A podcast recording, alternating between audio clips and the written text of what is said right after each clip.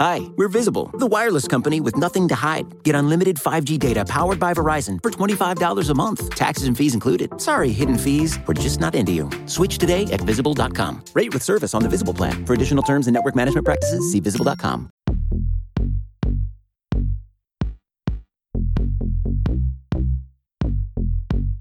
Welcome into the QB SCO Show. This is episode 36, brought to you by the fine folk at SB Nation and Bleeding Green Nation. I am your host, Michael Kist. You can follow me on Twitter at Michael Kist NFL. That's K I S T. And as always, I am joined by QB1 in my heart, here to break down some performances from the Eagles and also taking a look at the upcoming enemy quarterback. We'll be talking about Kirk Cousins later, but first I want to talk about Mark Schofield. Mark, how are you doing, buddy? I'm doing well, Mr. Kist. Always a pleasure to be with you. And as always, we start with a little history, and we're back to the Popes. Hold it Oh. up so everybody can see on News Channel 8 here, John Julius Norwich, The Popes, which is again, it's it's a fantastic book. And we're gonna read a bit from chapter seven, which covers the period of 855 to 964. And the chapter is interestingly enough titled Nicholas I and the Pornocracy, which is extremely interesting. But it covers the period of time. Yes, the pornocracy. The pornocracy. Okay. We're not. We're going to actually save the bulk of that pornocracy for a later date, but this covers the period of time after the rumored Pope Joan. Yes, there is a rumor of a female pope, which Norwich does talk about, but we're not going to get into that. But he talks about the period of time after Nicholas I, which was basically just a disaster in terms of the Pope and the papacy. As Norwich writes, Nicholas I marks a watershed. He was the last pontiff of any ability or integrity to occupy the chair of St. Peter for a century and a half. His successor, an elderly cleric who took the name of Hadrian II, he squandered in only five short years virtually all that Nicholas has gained. Yielded to Archbishop Hincmar, restoring communion to King Lothair, now back with his mistress, and allowing Bulgaria to slip back into orthodoxy. Not content with undoing virtually all the hard work of Anastasius, he even accused Anastasius of complicity in the murder of his former wife and daughter, excommunicating him for the second time in his career. Now it gets really fun, Mike. Even Hadrian, this guy that we were just talking about, who was a mess, was a paragon in comparison with his successors. Hadrian's successor, John VIII, was at least energetic, but also had the dubious distinction of being the first pope to be assassinated, and worse still, by priests from his own entourage. According to the annals of the Abbey of Fulda, they first gave him poison. Then, when this failed to act quickly enough, they hammered in his skull. And so, hmm. Mike, that's pretty awkward when your own entourage, your own flock, basically wants to hammer in your skull.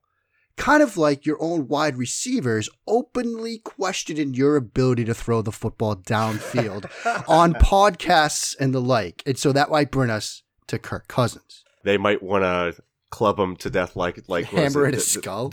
Yeah, John the Eighth. There's a lot of popes that were like strangled and poisoned. And, yeah, and I mean, this actually goes on, talks about some of the guys after John the Eighth. there's Leo the uh, Leo. Yep. the- there's John the Tenth. But Benedict, Benedict the Sixth was strangled. Who was it? John the Fourteenth. I think he was starved to death or something like that. Like there- Right. there- there's But- like a just a few that come to mind off the top of my head. Norwich goes on. The next two popes, Stephen V and Formosus, died in their beds, but on the order of his successor, Stephen VI, the body of Formosus was exhumed in March 896, eight months after his death, clothed in pontifical vestments, propped up on a throne, and subjected to a mock trial on charges of perjury and of coveting the papacy. He was said to have accepted the see of Rome while still bishop of another diocese, which is, interestingly enough, not a crime today.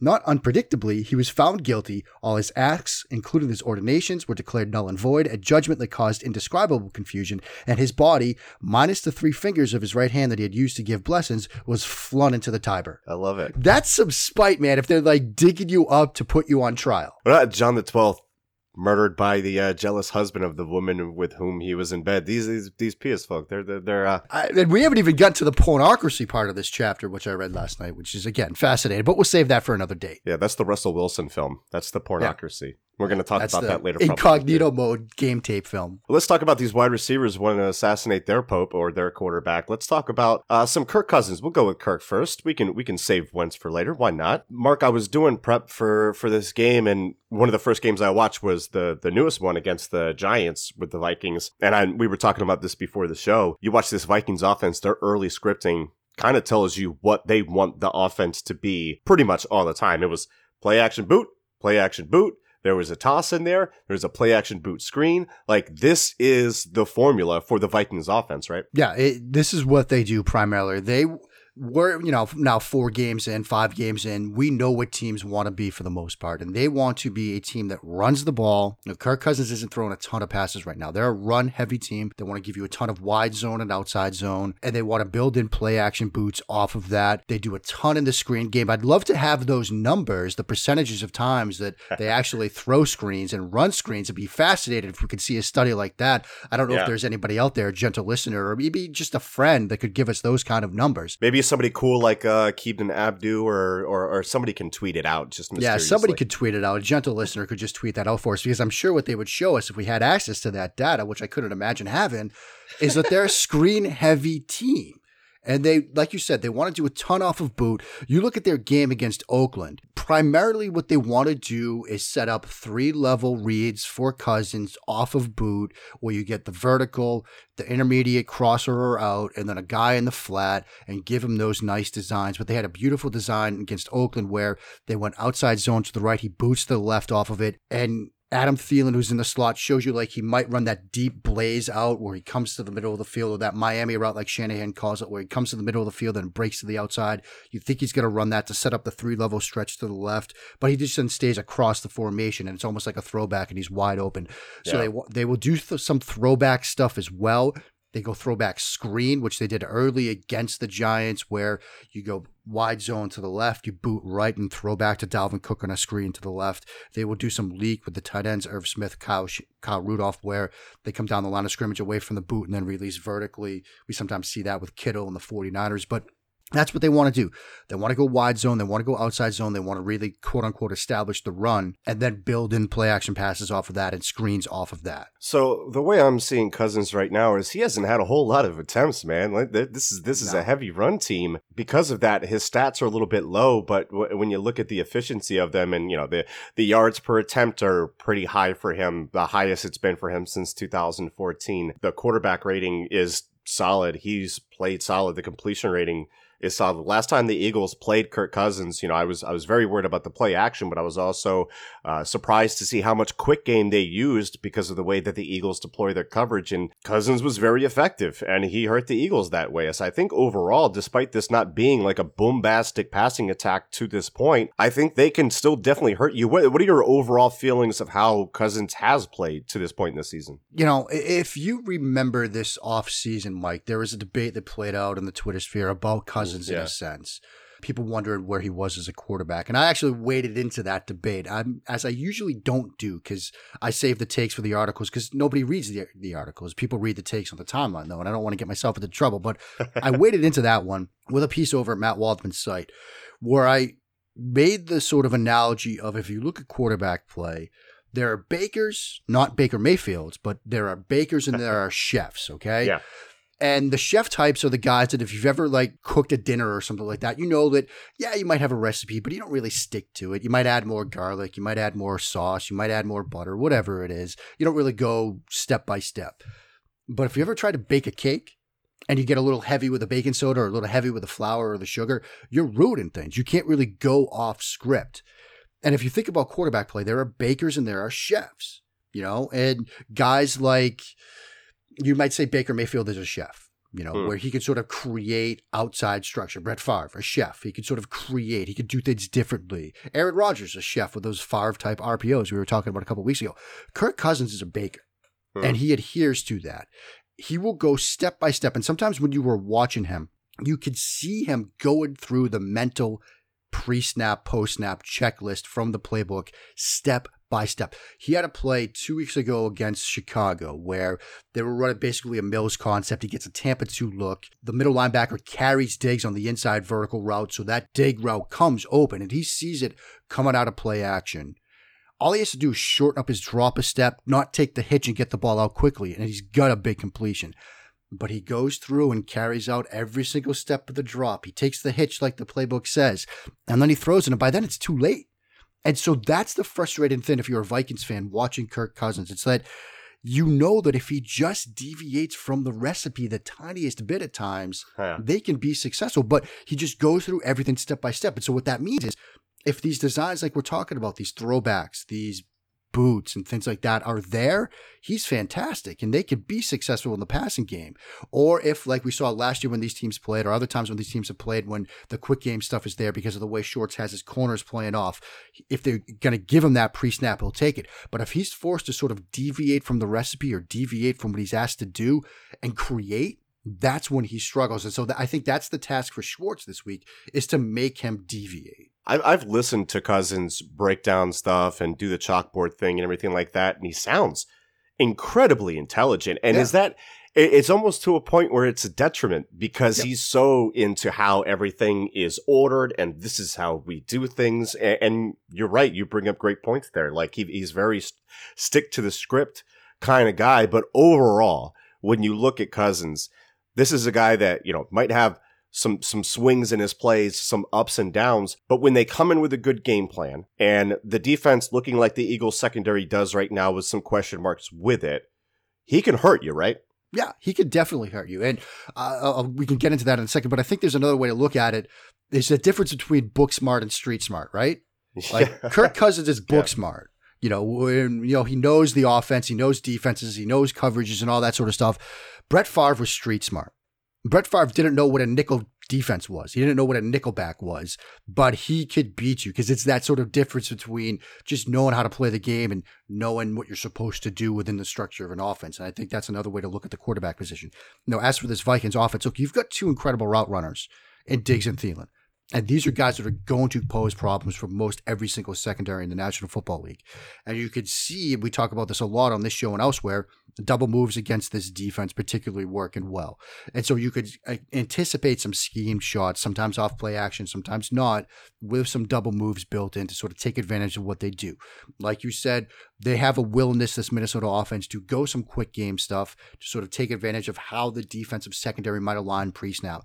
Again, if Cousins knows exactly what to do with the ball, he sees an uncapped defender, he sees soft coverage, he sees a big cushion.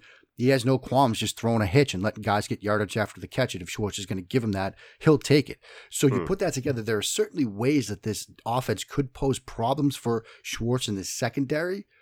So it's a matter of, again, can Schwartz sort of make him deviate, make him think, make him play off script? If they do that, they'll have a good chance at slowing down this offense.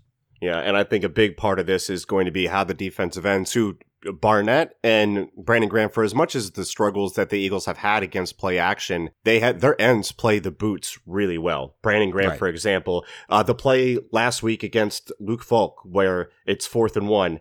And Falk is rolling to the outside, and Brandon Graham is straight in his face, causes a poor throw. Nate Gerry picks it off for a pick six. The Eagles are going to need a ton of that stuff against Cousins. Yeah, because look, the way they sort of design these routes is they want to throw sh- low to high. Most route concepts you're reading high to low, but if you look at these boot concepts, you're actually reading it low to high. You're reading that whether it's the tight ends in the wing, chip it and release into the flat, whether it's that sift look where you show sort of the split zone design and these sifts and comes down the line of scrimmage and releases the flat. You're reading that route first. So if you have the ability, whether it's Barnett or whomever, to sort of stay home, sort of set that edge, and to get into his face quickly as he comes out of that fake, you're going to take that throw away because either he's going to be under such pressure that he can't make it, or you're just going to be in that throwing lane anyway and sort of take that away. So that's the first step to slowing that down and then letting the sort of coverage fill in behind it as you sort of read and react to the, the play possibly f- flowing away from you. And so Hmm. those ends have to do a job of getting into his face, showing him some chaos, taking those quick throws away, getting him under pressure to take that first read away. And then we're getting into that where we're possibly forcing him to deviate from the script a bit. So a big time game needed by Brandon Graham and Derek Barnett and the other defensive ends to help this defense out against Kirk Cousins. When we come back here on the QB Sco Show, we're going to talk some Carson Wentz and then we're going to take a look around at the rest of the league as well. Maybe even get into a little. I know you guys know that I hate the MVP de- debate, but I've, I've got a I've got an MVP favorite right now that I can't wait to talk about. That's coming up next here on the QB Sco Show. Hi, we're Visible. We're the wireless company with nothing to hide. Seriously. Hidden fees? We don't have them. Annual contracts? Not our thing. Great wireless on just one line? Now that's more like it. Get unlimited 5G data powered by Verizon for just $25 a month. Taxes and fees included. That's right, 25 a month every month. Sorry, hidden fees. We're just not that into you. Sometimes the choice is just visible. Switch today at visible.com. Rate with service on the Visible plan. For additional terms and network management practices, see visible.com. Hey, it's Kaley Cuoco for Priceline. Ready to go to your happy place for a happy price? Well, why didn't you say so? Just download the Priceline app right now and save up to 60% on hotels. So, whether it's Cousin Kevin's Kazoo concert in Kansas City, go Kevin, or Becky's Bachelorette Bash in Bermuda, you never have to miss a trip ever again. So, download the Priceline app today. Your savings are waiting. To your happy place for a happy price. Go to your happy price, Priceline. We are back on the QB Sco Show, episode 36 of Bleeding Green Nation, SB Nation. Michael Kist here with Mark Schofield. Mark, let's talk about Wentz. Let's do our weekly doctor's visit with Carson Wentz. Not the most robust performance against the Jets, but a good enough performance nonetheless. Uh, you know that I was on 97.5 The Fanatic yesterday, and they asked me about his uh, completion percentage between, which is towards the bottom of the league. And even when you account for the Eagles leading the league in drops, it's still not great. And it's, it's, starting to get this whole snowball effect to where one person brings it up. Now everybody's looking at his stat line and his box line and his box stats and all that stuff. But like you said last week, Wentz's PFF grade, or you're looking at just the completion percentage. Like, for instance, PFF has him as the second ranked quarterback in the league still in the season by their grading. But those are all just data points. You put a bunch of them together and you throw in a big splash of film and you see what you get. So I'll ask you, uh, what do you got for me on Carson this week? And I say this jokingly, but is it time to hit the panic button on Carson Wentz? I certainly think it is time to hit the panic button. Matter of fact, look, you guys need some help in the secondary, so we'll give you Joejuan Williams, the Patriots' second round pick for Carson Wentz, and some Ooh. future consideration straight up. Because look, it's time to panic. Wentz is a boss, so trade him to New England, please. Uh, that would be just nice. a uh, we're we're starting to see the term game manager thrown around with Wentz, and I'm thinking, look, when when when DeSean went out, the media asked Wentz, take what's there, let the offense work for you, which is a Doug Pederson quote. We're going to scale the offense back. DeSean's not in there. Get the ball out quicker, protect yourself, and then when he does it, everyone points at, at his at his stat line, going, "Oh, he's a game manager." What in the hell are you looking at? we are hypocrites who are never satisfied. Like that's Right. what we are. All of those of us who cover it, those of us who are just fans, we are hypocrites who are who are never satisfied. And Yeah. you know, this idea that Wentz is a game manager or a system quarterback or whatever you want to phrase, all quarterbacks are system quarterbacks. Like I have said that, and I will. Those will be probably my last words before I shuffle off this mortal coil.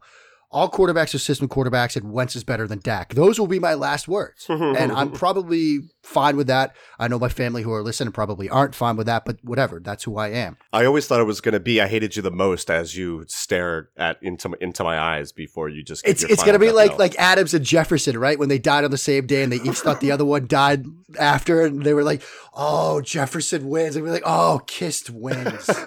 like that's how it's gonna be. But I like no, it. I I think you a read this Eagles playbook. You flip through this Eagles playbook, and you see the route concepts that are there, and a lot of them are designed to give the quarterback different outs and different ways to answer the questions that the defense poses at them. Because you will have plays like you know, Arizona Buccaneer, for example, where you've got a potential backside band eight, and they ran this for a touchdown with a convertible double China look to the right, where you've got mm-hmm. the two in routes from one and two, and then you've got the convertible route from number three, where you can run the in, you can run a post, you can run a corner, depending on what you see. And so you've got vertical elements, you've got quick game elements, and on many of these plays, the first thing the quarterback is told to do and the sort of recipe, so to speak, is pick best side. So you pick what look that you like and you go from that. And if the defense is giving you off coverage or giving you cushions or they're giving you rotations, which make your first read, your quick read, whatever, the way to go with the football, like you said, you take it. Like that's the job of the quarterback is to take what the defense gives them and execute the offense and put the defense on its heels. And some weeks that might be quick game. The bulk of the weeks, the past couple of weeks have been quick game concepts.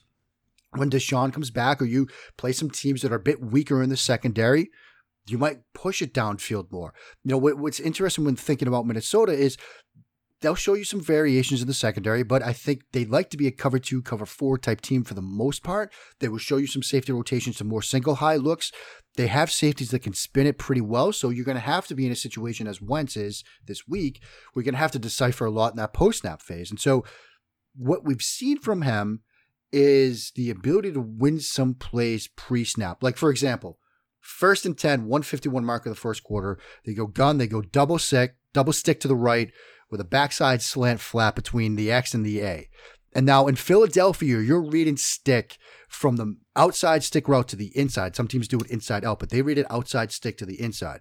And when Wentz sees this, he sees that the defensive back has outside leverage over the outside stick route, while Uh-huh. the inside receiver, the tight end, is working against a middle linebacker who has obviously inside leverage. Wentz knows before this ball is snapped where he's throwing, why he's throwing it to his tight end, and this play is won. Like Yeah. when you have the ability to win before the ball is snapped, that's a good thing for the offense. And that's what they're doing right now. It's not a bad thing. People shouldn't be upset about it. If you want to say that that makes him a game manager or a system quarterback, say it all you want. Tom Brady has six rings being a game manager and a system quarterback. Take it and run. What's wrong with that? I'm I'm watching this play, and you're absolutely right. And well, I mean, what else is he going to do? The only vertical route Right. is completely capped by Jeffery. I'm not. I'm not Right. sure which what they got to do. it- you're not throwing the vertical when it's a low percentage play at that point. Right. You've got your tight end who's a good receiver after the catch working an out route against an inside leverage defender, and the next nearest defender is running with man coverage on the outside stick. What else are you going to do? Like, Yeah. would it make you happy to see him force that throw downfield, or would you rather make it, you know, now second and one or first and 10? Is this a one step drop or a three step drop that Wentz shortens up? Do you remember? I think it's a three step that he shortens. I, I Yeah. believe in, in their stick concept, it's a three step. But again, that enables him to speed it up. And it's the difference between these two quarterbacks. Just think what we were talking about with Cousins. Cousins doesn't shorten the drop of the dig. He takes the extra hitch, ball comes out late, it's an incompletion. Here, Wentz cuts it short because he knows what he has. He just gets it out of his hands and lets his guy create after the catch. That's how you can sort of, even within the structure of an offense, create a little bit as the quarterback by speeding yourself up and getting the ball out quicker because you know what you've got. And that ability to know pre-snap what you're doing with the ball enables you to do that post-snap. I'm glad you. I'm glad you noticed that too. Okay, enough about Wentz. We're going to talk about him every week. This Jets game was kind of boring. The offense wasn't fantastic. I thought it was a solid game from Wentz. Here we are. I mean, the, the, Look, the bigger, the bigger tests You- are coming. The bigger tests are coming, but you play who's on your schedule. Yeah. And you take care of business and you move on. I'm sure Eagles fans would rather this than, oh my gosh, we just lost to Luke Falk and the Jets. like, imagine this conversation right now if that's Yeah. what we were talking about. Yeah, imagine Wentz not being able to keep up with Luke Falk. That would be yeah, it would Yeah, be devastating. that then it's time to hit the panic button, kids. Not now. Too many people remember the trap game with Joe Webb. Too, you got to let Oh, that you- go. You just got to let let it go, go, man. This was never happening. Let's let's take a look around the league at some other quarterbacks. Uh, right now, there are two quarterbacks with over 100 plus throws that have more interceptions than touchdowns. It's Baker Mayfield and Josh Allen, and Jared Goff is right on that edge too. Seven touchdowns, seven interceptions. And here's the thing: I I don't think Goff has changed at all. The weaknesses that you're seeing are the weaknesses that he's always had, and the strengths that you're seeing are the strengths that he's always had. And we talked about this in the summer. When he's clean at the top of his drop in the pocket, working the intermediate areas of the field, he could be very, very good, capable of high levels of play. When he is moved even slightly off his spot, the game can become really hard for him. And his struggles with the Rams against pressure are being heightened because they aren't getting the line play that they were getting last year. Mark, agree, disagree? No, I, co- I completely agree. I think you teed it up there perfectly, Mike. I think part of their struggles right now are the protection isn't there. And so it, this isn't a, well, the quarterback's playing bad, so we're going to blame the offensive line situation. It's just the inability to keep him clean exacerbates some of his weaknesses as a quarterback. And you look at their game a couple weeks ago against Arizona, or t- actually it was Tampa Bay, excuse me. You know, he had some interceptions that came under pressure because he had to either force himself to so- sort of throw quickly or force himself to read the defense faster. And we know from talking about Goff last year, he has hesitation moments where if you're a defense, you can force him to sort of rethink, reset, and throw. He's going to hesitate. He's going to be slow, and you can exploit that. You know, I mm. think in their game against Seattle on Thursday night, he did some nice things. He made some anticipation throws. He had some good timing throws. He had some great throws in that game, especially to Cooper Kupp.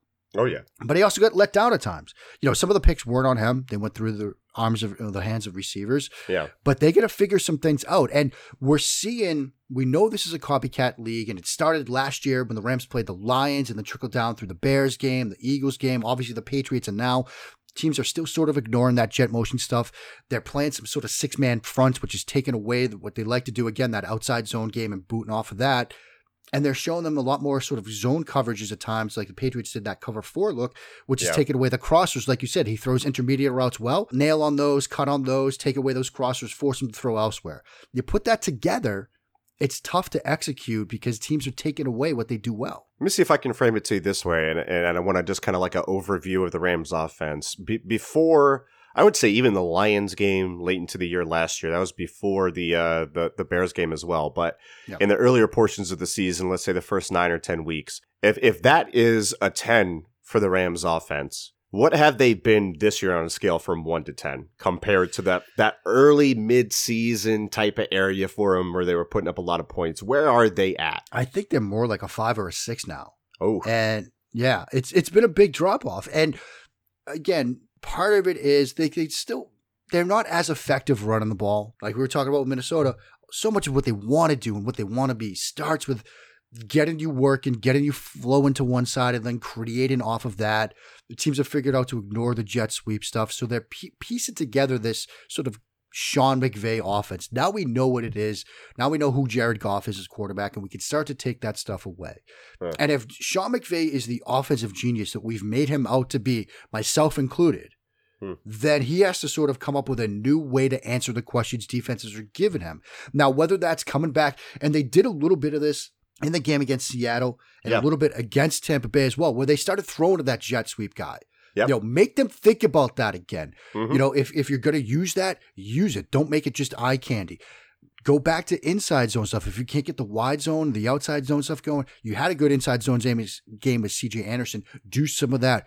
Come back to stuff that Goff knows. They ran some Y cross earlier in this year. Come back to more of that. Come back to mesh. Don't try to create him as a downfield passer if it's not really there. Do what we were doing with Wentz. Get the ball out quickly. Like if he's going to struggle against pressure, don't run slow developing route concepts that invite pressure. So that's the task for McVay, sort of reinventing himself in this offense, given what defenses are now showing him. I like what he did against Seattle too when he went tempo and he started moving Yeah. the launch points to really kind of stave off that pressure and left Goff and let Goff deal because when he's clean, then the guy can definitely throw some some pretty pretty balls. Okay, let's talk about Seattle. You you brought him up. I've got an early MVP favorite, Russell Wilson. Man, is playing some of the best ball in the NFL, if not the best ball in the NFL. I'm a big Russ fan. I mean, the one where he was rolling to his left, he's rolling to his off ball hand and he just chucks it into the corner of the end zone with the, the most perfect placement. Guy right in his face while he does it. This guy is playing lights out. Russ is one of those guys that are so annoying when he's playing your team with the, his escapability and the throws that he's able to make and the way he's able to extend plays because the way he does things, like you don't draw Russ up on a chalkboard, right? He transcends all of that. He is playing some lights out football this year. Yeah, he he certainly is. And what's fascinating about this Seattle offense and Russell Wilson is it frustrates a lot of our friends on the analytics side because they want to establish the run and Schottenheimer wants to get to the magic number of what is it like 50 runs and passing attempts or whatever. It's 53, yeah. yeah Yeah, combination of- 53. yeah, c- completions and runs. you know, it, it certainly frustrates people. And when you look at some of the numbers, their EPA on throws over 20 yards, it's like they're playing a different sport, you know, Hmm. because it's just ridiculous. But it works. And the reason why it works is Russell Wilson's ability to create and to keep his eyes downfield and to throw on the move and to see things develop downfield as he's sometimes running for his life. It's elite. I don't want I don't want to say it's like unparalleled because we've seen other quarterbacks that can do that. We saw Rodgers with a throw like that this week. That sort of attack the line of scrimmage and make the sidearm throw and avert. We know what Mahomes can do in that sense, but it's elite for Wilson as well. And as I always sort of analogize like the tiers of quarterbacks, I hate rankings, but I like tiers more. And Yeah. if you're asked, you know, one game to save your life, pick your quarterback. Wilson's in the mix of guys you would pick. Yeah, I mean, definitely. it's Mahomes, it's Brees, it's Brady, it's Wilson, maybe it's Rodgers. Like, you know, and you could quibble with some of the other guys, maybe throw a, a Wentz in there if you want to, but I, th- I think Wilson belongs in that sort of elite tier. And the throw he had to Lockett in the back corner. I mean, I know Next Gen pointed out that that was in the past like three years the most impossible throw to complete, given the coverage, the fact he was rolling to his offhand, everything. It was like 1% chance to complete it. And he put it in a perfect spot. He had a throw in the third quarter on a third and seven where he's flushed to the right again, you know, vertical to the running back out of the backfield, under pressure, under duress, along the right sideline. Absolutely on the money. He's just an incredibly fun player to watch. I think you're right that if you were to vote right now, yeah, he's probably the MVP. You might look at Christian McCaffrey, for example, who's playing himself into you know mm. that mix as well, which is going to frustrate some of the running backs don't matter crowd if he starts to get MVP votes. But yeah. he's playing extremely well, and he's doing it with Kyle Allen. But Russell Wilson has been fantastic to watch this year, and like you said, you love watching him unless it's your team he's going up against. very, very annoying to watch. Yeah, yeah, you mentioned McCaffrey; he's in that discussion. Man, guys like McCaffrey and Kamara absolutely matter to these offenses. They're just they're they're balling out. They're special players, but that is right. going to do it for us here at the QB SCO Show. Mark, you want to remind the gentle listeners of a little contest that we, that we have going on because we've gotten a few submissions and uh, of varying quality, but some of them are pretty good. Some are pretty good. Now, remember, we are putting together some SCO swag for the first trip around the sun to sort of commemorate the first year, one year anniversary of the show. Like we said, it's going to be designed like a, a rock tour a musical act tour where we're going to have a logo on the front, some of the historical references on the back. It's going to be fun. It'll kind of put way to sort of encapsulate what we do here on the show. But we need a logo. We've gotten some submissions, but we'd always like to get more. Um, you can send those to Mike or I, you know, Twitter or elsewhere, um, because we will send you some swag. Maybe we even get some swag. I might even gift some swag. I'm sure everybody listening would love like a Tom Brady signed something. So I mean, hey, maybe I'll send you a Tom Brady signed, you know, football or a helmet or something. Or I got a Larry Bird signature on a five dollar bill if anybody wants that. So look, we'll, we'll, we'll make it worth your time to yeah. give you some swag. Maybe I will sign this Pope's book since I read from it so much, but send some logos in. We'd love to see your work. We'd love to promote the heck out of you, um, get you the Twitter followers, maybe even have you on the show. I don't know. I'm just giving away stuff at this point, but we need some Jeez, logos. Yeah. That's what I'm saying. Yeah, maybe you can extra. take over for Mike. Mike, you're yeah. fired. Yeah, you can have my job. What the heck yeah. just happened? All right. Well, since since I'm done here with BGN, that's going to do it for the QB SCO show. Hit the music.